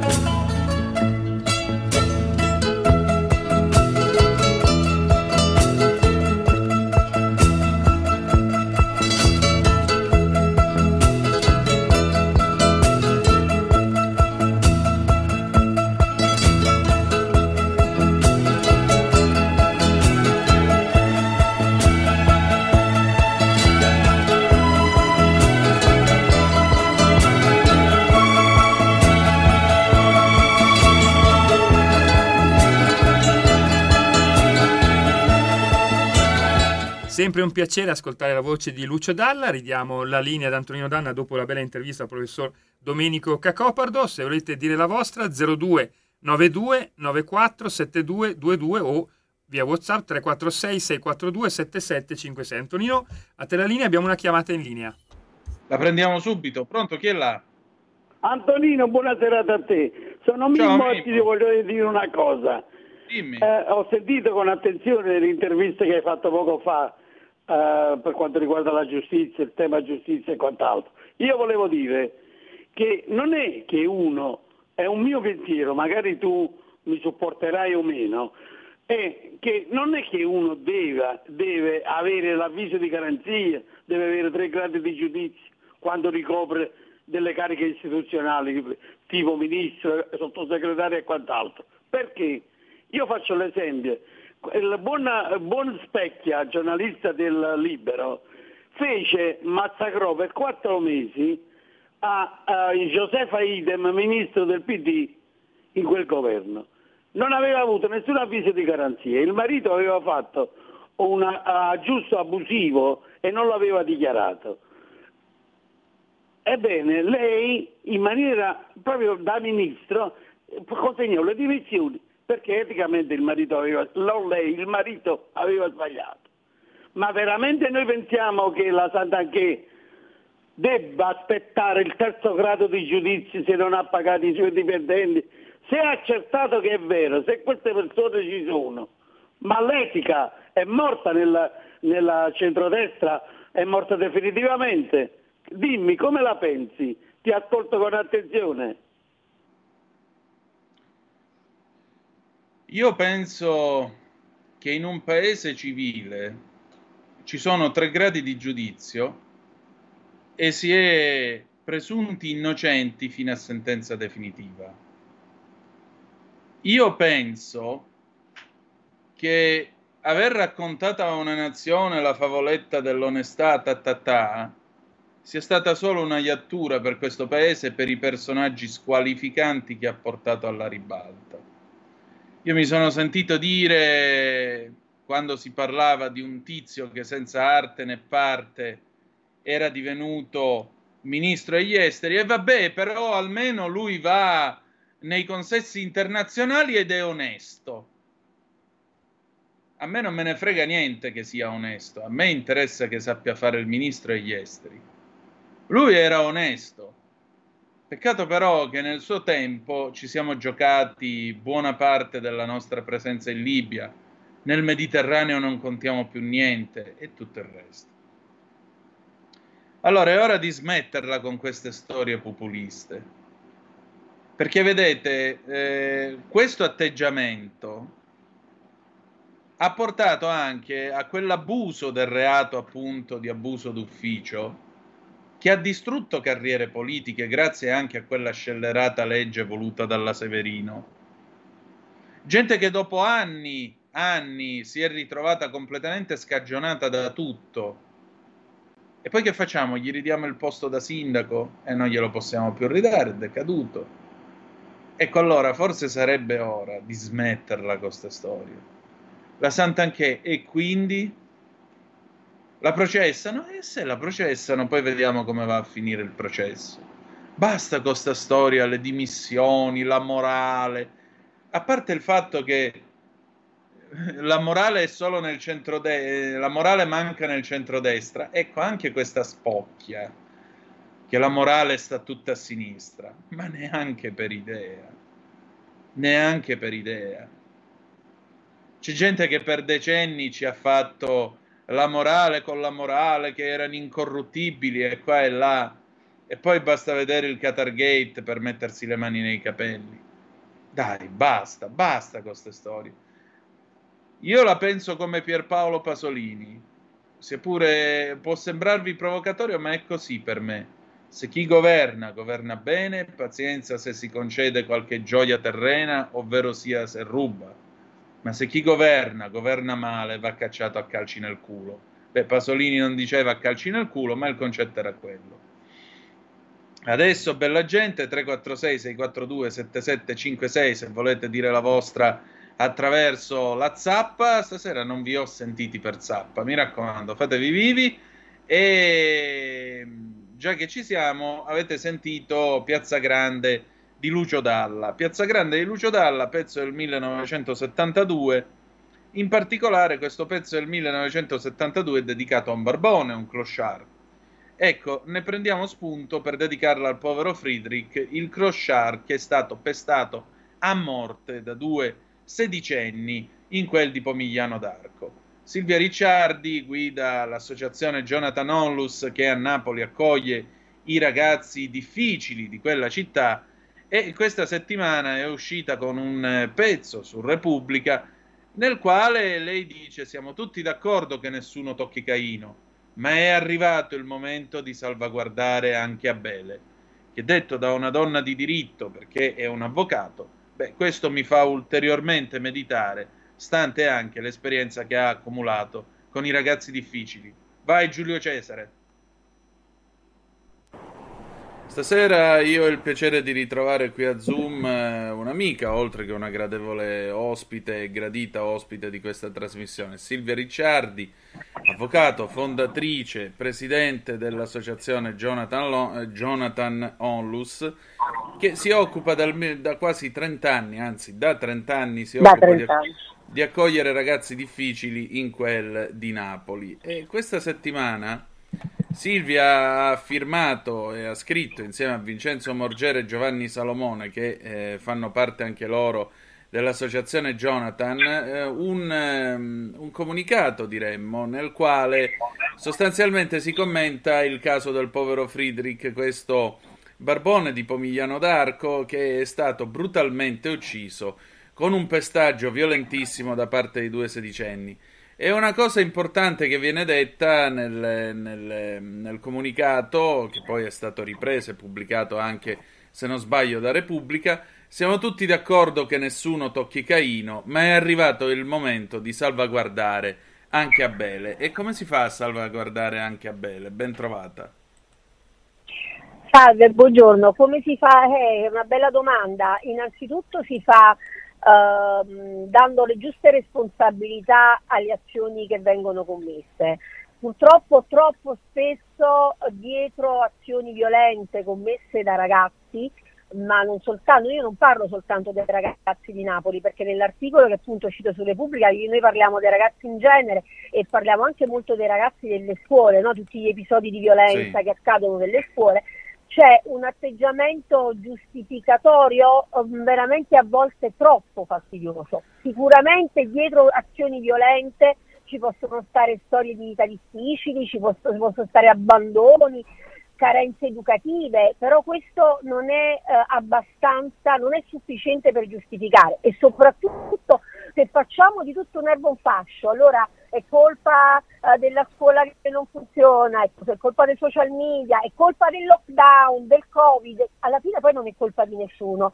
E invece bisogna iniziare a individuare delle responsabilità, ecco se non vogliamo parlare di colpe, delle responsabilità. E una delle prime responsabilità sono i genitori, perché i genitori sono la prima agenzia educativa. Questi ragazzi, e non mi riferisco soltanto a quelli di Pomigliano, ma anche a quelli delle scuole, hanno dei genitori spesso troppo giustificativi. Abbiamo visto la storia di quel ragazzo che ha coltellato la- l'insegnante, è stato bocciato e i genitori hanno subito, subito ricorsi, eh, hanno subito fatto ricorso tramite un legale perché trovavano ingiusta la punizione. Ecco, questo è assolutamente deleterio, ma non soltanto nei confronti di quel ragazzo e del figlio dei quei genitori, ma nei confronti di tutti i ragazzi perché diventa un esempio.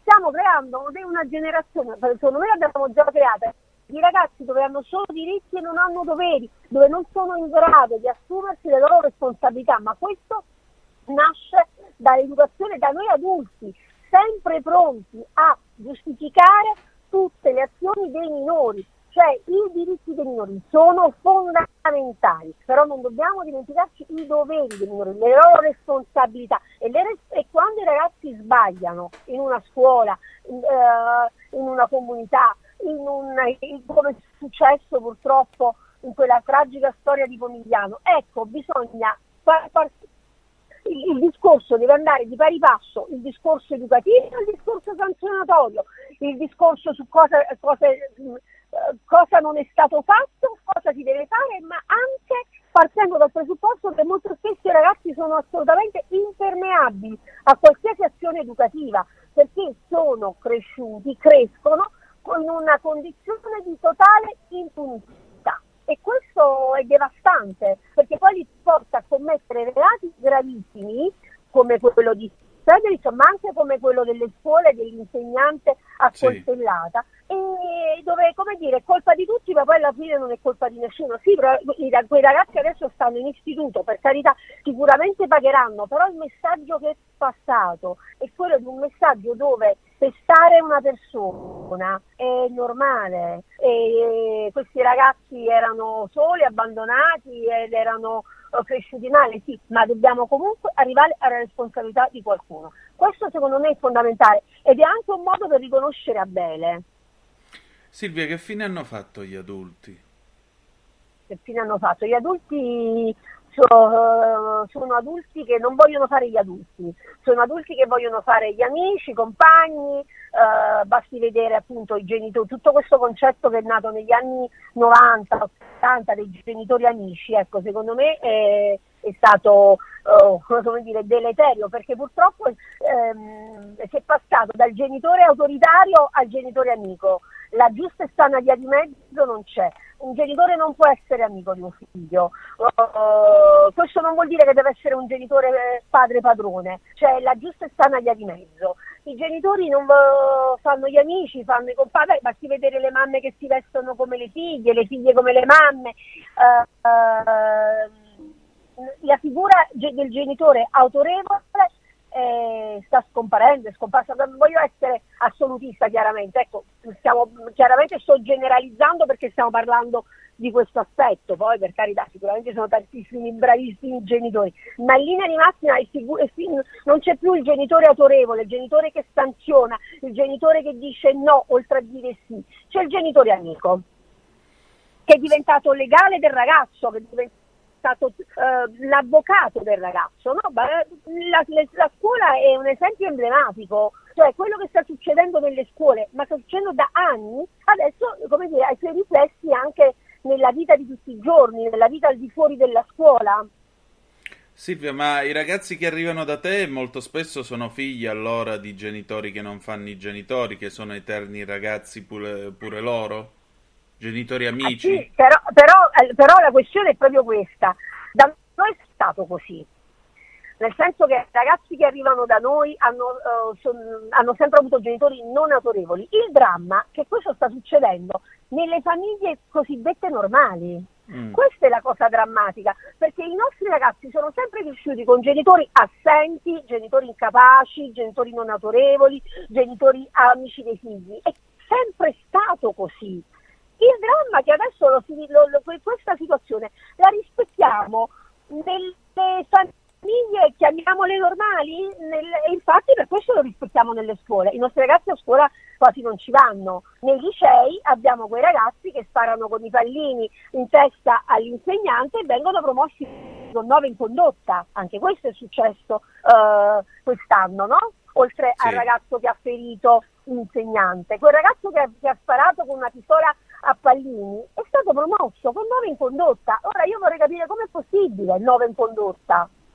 Appunto, cioè, nove in condotta tu devi essere irreprensibile tipo Lina Sotis Eh. che è maestra di bon ton. No, Eh, eh, Lina Sotis non ha mai sparato a problema- nessuno, quindi... Il, il problema non sono i genitori dei nostri ragazzi, i ragazzi che arrivano in qualità da noi hanno, non hanno genitori, spesso uno dei genitori è in galera, insomma sono quelle situazioni arri- estreme. Ma adesso le stiamo, il rapporto genitori-figli così malato, così compromesso, lo stiamo assistendo nelle altre famiglie e questa è la, co- questa è la cosa drammatica. Silvia, senti, Aldo Moro disse in uno dei suoi ultimi discorsi che questo paese non si salverà e questo paese, in questo paese la stagione dei diritti e delle libertà sarà stata vana se non rinascerà una nuova stagione del senso del dovere. Come si fa a far rinascere una stagione del senso del dovere? Perché alla fine questo è il punto. Mi pare che qui ormai si parli solo di diritti ma mai di doveri. Eh, sì, e infatti proprio è quello che ti dicevo, diritti e mai doveri, responsabilità, colpe di tutti, quindi colpe di Nes 31 salvi tutti, poi accade. Allora, per quanto riguarda, se voglio parlare del mondo nostro, dove- del mondo lavorativo, quello diciamo dei, dei minori dell'area penale, bisognerebbe eh, iniziare ad essere un attimino più sanzionatori, Com- comprensivi sì, ma anche più sanzionatori. E, e- e questo purtroppo mh, nell'area penale dei ragazzi non assiste a questo, c'è come dire, un, un atteggiamento dove viene molto preso in considerazione la storia del minore, che sono storie tragiche, sono veramente storie, sono quei, io dico sempre quell'infanzia negata che poi crescono e diventano ragazzi violenti. Però non basta l'infanzia negata a giustificare le vite, di quelle- le vite di questi ragazzi e le loro azioni e quindi bisognerebbe ritornare un po' alla responsabilizzazione e quindi a, a, dire, a un, un processo educativo all'interno del quale non ci sta soltanto l'aspetto pedagogico ma anche l'aspetto sanzionatorio. Mm. Senti, eh, in tutto questo come vanno le cose con Jonathan? Che cosa vi preparate a fare per quest'estate? Allora, innanzitutto ieri abbiamo vinto per la nostra categoria la vela longa, che è una bellissima gara di vela d'altura che si tiene nel Golfo di Napoli e ieri siamo arrivati primi nella nostra categoria. Quindi questa è una cosa bellissima che ci riempie d'orgoglio perché è un bel equipaggio misto dei nostri ragazzi, di skipper professionisti e siamo proprio felici di questo. Poi ci apprestiamo all'estate, che è un periodo duro in comunità come mm, è immaginabile, perché chiaramente diventa tutto più faticoso. E niente, ci apprestiamo a, a- a fare a, set- a settembre il trentennale del nostro, noi organizziamo un premio responsabilità sociale insieme alla Gesto, quest'anno ci sarà il, il decennale di questo premio che lo organizziamo all'interno del Museo di Capodimonte, quindi come dire, nonostante le difficoltà, nonostante il caldo, nonostante tutto, noi continuiamo a, come dire, a, a lavorare, a dare il nostro contributo mh, per quello che è possibile, anche attraverso articoli come quello uscito su Repubblica di cui tu parlavi prima, cercando di dare anche un contributo al dibattito, perché anche questo è importante, parlarne anche pur avendo punti di vista diverso, ma conf- diversi, ma confrontarsi, perché altrimenti rischiamo che, come dire, che tutto ci scivola addosso e tutto può solo peggiorare.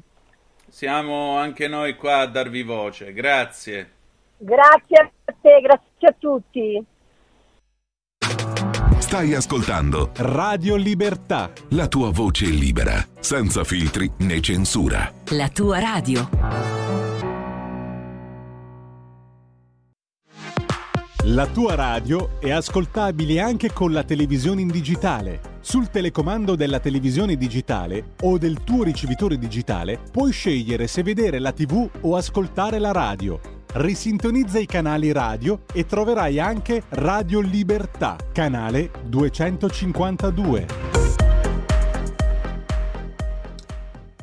Ultimi minuti in compagnia di Antonino Danna, poi dalle 19.40 l'intervento di Giulio Centemero per il Qui Parlamento e poi, sorpresa, la song finale, la canzone di chiusura che vi eh, illustrerà Antonino. Antonino ha il microfono chiuso. È il bello della diretta. Grazie condottiero mio condottiero. Allora 346 642 7756 se volete dire la vostra. oppure per eh, WhatsApp oppure 0292947222 se volete intervenire per telefono. Abbiamo ancora sette minuti. Mi sembra che qui stasera sia stata una puntata molto piena, credo anche molto interessante per quello che abbiamo cercato di eh, proporvi. Naturalmente torniamo sempre al vecchio problema, il vecchio problema è il concetto di autorità, di autorevolezza. Ora io non voglio sembrare Ugo Tognazzi in Vogliamo i colonnelli quando faceva il federale Tittoni, il colonnello Tittoni che gridava viva il pugno di ferro, viva il comando. Non è questo il concetto. Il concetto è però che bisogna ritrovare un certo ordine Invece leggevo ieri su un giornale l'idea che la gerarchia non ha più senso di esistere. Qui siamo alla completa distruzione e devastazione della società occidentale. Una società nella quale domani non ci sarà nemmeno la gerarchia. Tutti uguali, tutti non si sa chi è che si assume una responsabilità, non si sa chi è che comanda questo non è futuro, questo è soltanto devastazione e basta. E allora a quel punto saranno altri a vincere, altri che il concetto di gerarchia lo conoscono molto bene e lo applicano altrettanto meglio. I cinesi. Sarà loro questo secolo, sarà loro molto probabilmente. Allora, adesso se voi non avete voglia di dire la vostra allo 0292947222 oppure al 346 642 7756, io direi che potremmo to, abbiamo ancora 5 minuti, potremmo fare rapidamente un giro all'estero e poi naturalmente eh, vedere che cosa succede nel nostro paese. Allora, cose dell'altro mondo. Cose dell'altro mondo, la rassegna stampa estera di Zoom. E allora andiamo a dare un'occhiatina alla BBC, la BBC che naturalmente sta seguendo eh, quello che è accaduto in Russia nel corso del weekend con questa marcia su Mosca poi annullata eh, della Wagner. Mm, qui c'è stato un eh, messaggio, lo sapete, un messaggio che è stato rilasciato da eh, Prigozhin, il capo della Wagner, eh, parlando appunto delle condizioni che eh, sono state delle condizioni dell'accordo che, hanno, eh, che lo hanno spinto quindi a fermare la ribellione della Wagner, Prigozhin dichiara che il gruppo Wagner è stato categoricamente contro la decisione di sciogliere questo reparto il primo luglio del 2023, di sciogliere la Wagner e incorporarla all'interno delle forze comandate dal Ministero della Difesa. I comandanti si sono rifiutati, ha spiegato Prigozhin, di eh, firmare i contratti con il Ministero della Difesa. In cambio, Prigozhin lamenta che circa 30 suoi uomini sarebbero stati uccisi da attacchi da parte dei russi. La BBC non ha però verificato la veridicità di tale affermazione. Prigozhin inoltre dice che il leader bielorusso Alexandr Lukashenko ha avuto un ruolo in questo accordo dichiarando che Lukashenko ha allungato la sua mano e ha, si è offerto per trovare dei modi per permettere alla Wagner di continuare la sua attività legalmente, senza dare ulteriori dettagli. Uh, soprattutto Prigozhin non ha rivelato dove si trovasse nel messaggio che ha condiviso su Telegram. Eh, pare che si dice che come parte di questo accordo Prigozhin si sia accordato per andare a vivere in eh, Bielorussia per quanto riguarda invece Putin, eh, ad oggi, almeno fino ad oggi, Putin non è stato visto in pubblico sin dal momento in cui è cominciata la ribellione della Wagner. Poco prima di questa riunione, di questa ribellione, era apparso in un video nel quale eh, diciamo aveva, mh, aveva, indirizzato un saluto a un forum dedicato all'engineering. Eh, non sappiamo in quale data sia stato registrato questo video o eh, comunque la data di trasmissione. Eh, Putin non è indicato sul sito ufficiale di questo forum come uno degli ospiti o uno degli oratori a questo evento. Si sa però anche che il leader russo ha avuto una telefonata con il presidente iraniano quest'oggi, secondo il Cremlino, quindi Putin e il suo governo stanno dando l'impressione che stiano andando avanti con le loro attività come se niente fosse capitato. Eh, poco prima, però, nel frattempo, il primo ministro russo, Mikhail Mishustin, ha chiesto al suo governo di unirsi attorno alla figura di Putin. C'è, stata, c'è stato poi un intervento del presidente americano Joe Biden. Il presidente Joe Biden ha detto a una conferenza stampa che gli Stati Uniti e i suoi alleati non sono coinvolti nella ribellione della Wagner. Biden ha detto che gli Stati Uniti si sono coordinati con i loro alleati chiave in merito alla risposta a quello che stava succedendo, dicendo anche che è stato eh, critico il fatto che eh, naturalmente si trovassero tutti in prima linea in questa situazione. Ci siamo assicurati di non aver dato a Putin alcuna scusa per eh, accusare l'Occidente di essere autore di tutto questo e di non accusare la Nato, ha detto. Ha anche aggiunto, non abbiamo niente a che fare con tutto questo, questa è stata parte di una lotta all'interno del sistema russo. Mm, questa mattina il ministro degli esteri russo Sergei Lavrov aveva detto che le autorità russe stanno investigando chiedendosi se eh, i servizi segreti occidentali fossero coinvolti oppure no nella ribellione della eh, Wagner. Tra l'altro resta ancora aperta l'indagine su Prigozhin. Nel suo mh, discorso Biden ha anche aggiunto di aver parlato con Zelensky e gli ha detto che gli Stati Uniti continueranno ad appoggiare Kiev indipendentemente da quello che è successo a Mosca. Questo è quello che più o meno sta eh, succedendo nel mondo. Fi- per finire, il eh, leader dell'opposizione politica in Russia, Boris eh, Nadezhin, ha detto alla BBC che c'è sempre meno possibilità che Putin possa essere candidato alle prossime elezioni presidenziali fissate per il 2024, visti gli ultimi sviluppi della guerra. Uh, si sta in, eh, Nadiegin ha parlato eh, nel corso della trasmissione di Radio 4 di BBC, della BBC Radio 4 eh, il World at One il mondo a luna a luna del pomeriggio e ha detto che sia i russi, diciamo così, qualunque, la gente, che naturalmente i eh, personaggi più influenti della nomenclatura, stanno pensando, stanno cominciando a chiedersi chi potrà essere il prossimo presidente del paese. Nadiejdin, che pubblicamente aveva chiesto la rimozione di Putin dalla sua carica, ha detto che alcuni russi stanno cominciando a comprendere che non c'è più stabilità, non c'è più sicurezza sotto il governo di Putin.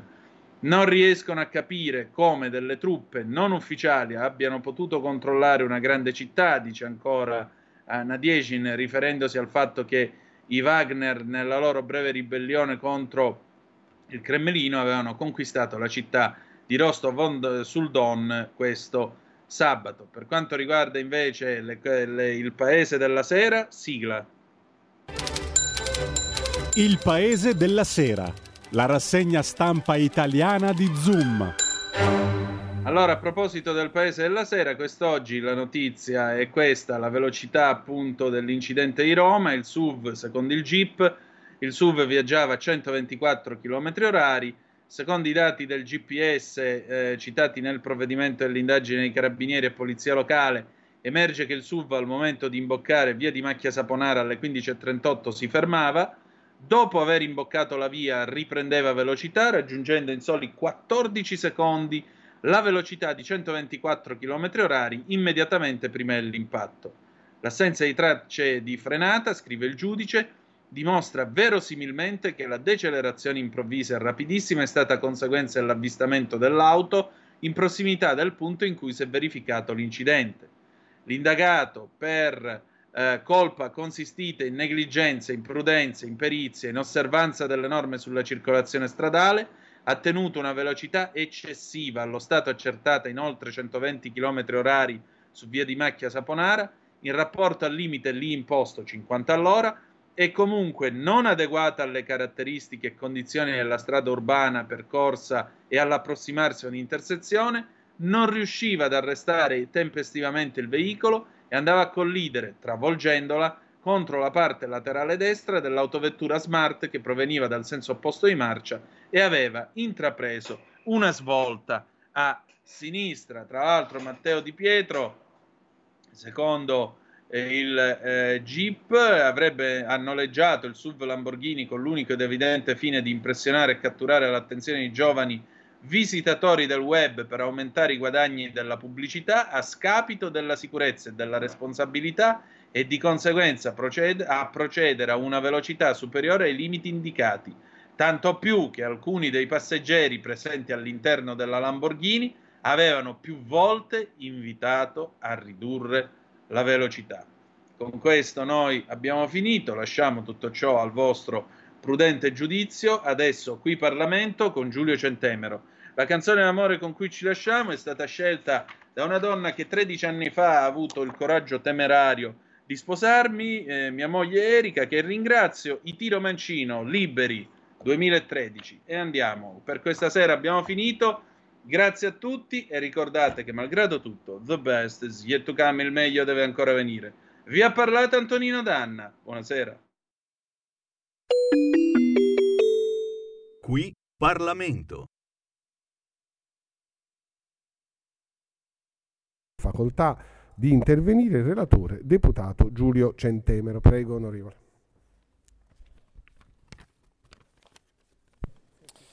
Grazie signor Presidente, procederò con eh, una, la relazione su questa proposta di legge. E in particolare la proposta eh, si articola su quattro articoli ed è un aggiornamento della cosiddetta norma Startup Act che ormai data di dieci anni fa e eh, è positivo vedere che sono arrivate diverse proposte eh, che poi sono andate a comporre parzialmente questa, questa proposta di legge perché significa che eh, l'ecosistema ha continuato ad evolversi e sono nate ovviamente nuove opportunità e nuove esigenze. Principiando dall'articolo 1 si specifica, si specifica che lo stesso nient'altro è che un articolo definitorio, cioè che definisce il parametro soggettivo, quindi eh, identifica le start-up innovative e le PM innovative a cui si applicano le disposizioni successive. L'articolo 2 invece è volto a favorire la fruizione di benefici fiscali previsti all'articolo 29 bis del decreto legge 18 ottobre 2012 numero 179, quindi il famoso Startup Act, convertito con modificazioni dalla legge 17 dicembre 2012 221 e dall'articolo 4,9 ter del decreto legge 24 gennaio 2015 numero 3, convertito con modificazioni dalla legge 24 marzo 2015 numero 33, relativi agli investimenti nel capitale sociale delle start-up innovative o delle PM innovative.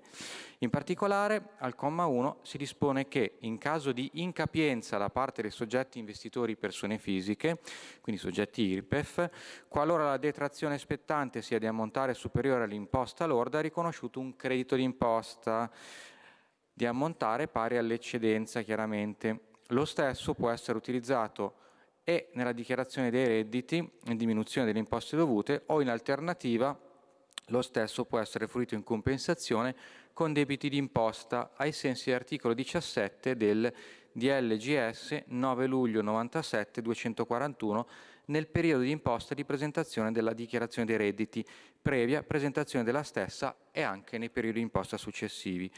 Correlativamente non sarà più applicabile la disposizione contenuta nei decreti attuativi delle norme sopracitate che in caso di incapienza consente la detrazione dell'eccedenza anche nei tre periodi di imposta successivi a quello di effettuazione dell'investimento. Il comma 2 disciplina la decorrenza dell'efficacia dell'agevolazione prevedendo che concerne l'operazione di investimento effettuata a partire dal periodo di imposta in corso alla data di entrata in vigore della norma. L'articolo 3 della proposta di legge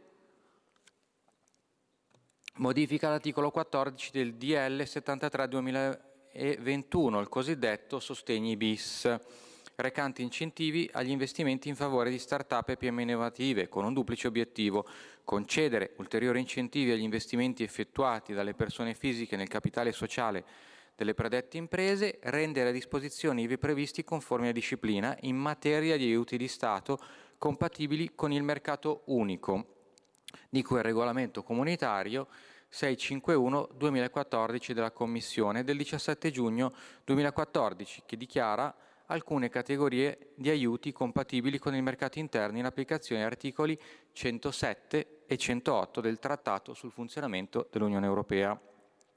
In particolare l'articolo 3,1 lettere A e B elimina rispettivamente i commi 1 e 2 dell'articolo 14 del DL 73-2021, i riferimenti agli investimenti effettuati ai sensi delle disposizioni introdotte ai commi 7 e 8 articolo 38 DL 19 maggio 2020 numero 34 convertito con modifiche dalla legge 17 luglio 2020 numero 77, ossia gli investimenti di cui l'articolo 29 bis del DL 179 del 2012.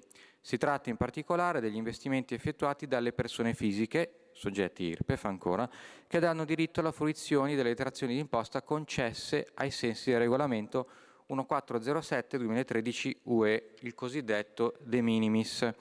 La lettera B del comma 1, inoltre al, comma, al numero 1, prevede che al fine dell'esenzione sulle plusvalenze e la partecipazione, di cui al comma 2 dell'articolo 14 di L73 del 2021, le PMI innovative partecipate devono possedere anche i requisiti previsti al paragrafo 5 dell'articolo 21 del citato regolamento UE 651-2014, quindi eh, che al momento dell'investimento iniziale le PMI innovative devono soddisfare almeno una delle seguenti condizioni.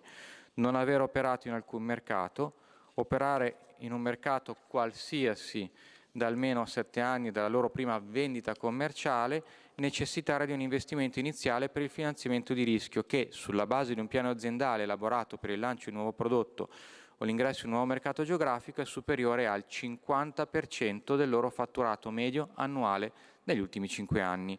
Le disposizioni contenute nella lettera C del comma 1 tendono a completare la disciplina incentivante introdotta dall'articolo 14 del DL 73 2021, che prevede l'esenzione per le plusvalenze derivanti dagli investimenti effettuati direttamente nelle imprese target, mediante la partecipazione al capitale sociale.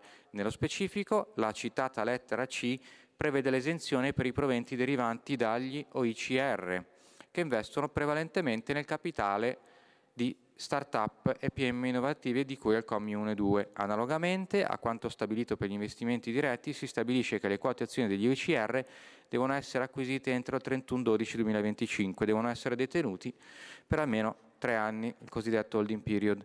Per beneficiare di tale esenzione, gli OICR devono essere residenti nel territorio dello Stato o in uno Stato europeo, dell'Unione Europea o dello spazio economico europeo e devono investire prevalentemente nel capitale sociale di start-up e PMI innovative. Il concetto di prevalenza mutuato dalla disciplina recata in materia di agevolazione per gli investimenti in dette imprese dall'articolo 29 del DL 179-2012, coerentemente a tale disciplina va inteso come soglia minima di investimento pari almeno al 70% degli attivi patrimoniali dell'organismo sono ricompresi nella definizione di OECR tutti gli organismi mediante i quali si realizza la gestione collettiva del risparmio ai sensi del testo unico delle esposizioni in materia di intermediazione finanziaria di cui al DL, scusi, al DLGS 24 febbraio 98 numero 58, ovvero sia i fondi comuni di investimento sia le società di investimento a capitale variabile SICAF e eh, quelle a capitale fisso SICAF, nonché fondi di fondi. Gono delle esenzioni proventi derivanti da quote e azioni di ECR dedicati nei limiti previsti per gli investimenti agevolati dall'articolo 29 del DL 179 del 2012 per le start-up innovative e dall'articolo 4,9 del DL 24 gennaio 2015 numero 3, convertito con modificazioni dalla legge 24 marzo 2015 numero 33 per le PMI innovative. Ai sensi di quanto previsto dal successivo comma 2 dell'articolo 3 sono agevolati i proventi derivanti dagli investimenti effettuati a decorrere dall'entrata in vigore della legge. La lettera D del comma 1 al numero 1, al fine di evitare i fenomeni di abuso, prevede che le partecipazioni nelle società oggetto di cessione devono essere già in possesso dell'investitore alla data in entrata in vigore del DL 73-2021. La medesima lettera D, inoltre, al numero 2, integra il testo del comma 3 dell'articolo 4 del DL 73-2021, al fine di ricomprendere tra le PMI innovative nelle cui azioni o quote previsto l'obbligo di reinvestimento della plusvalenza ivi previsto solo le PMI in possesso dei requisiti previsti dall'articolo 21 del citato regolamento UE 651-2014. Qui Parlamento. Avete ascoltato Zoom, il drive time in mezzo ai fatti.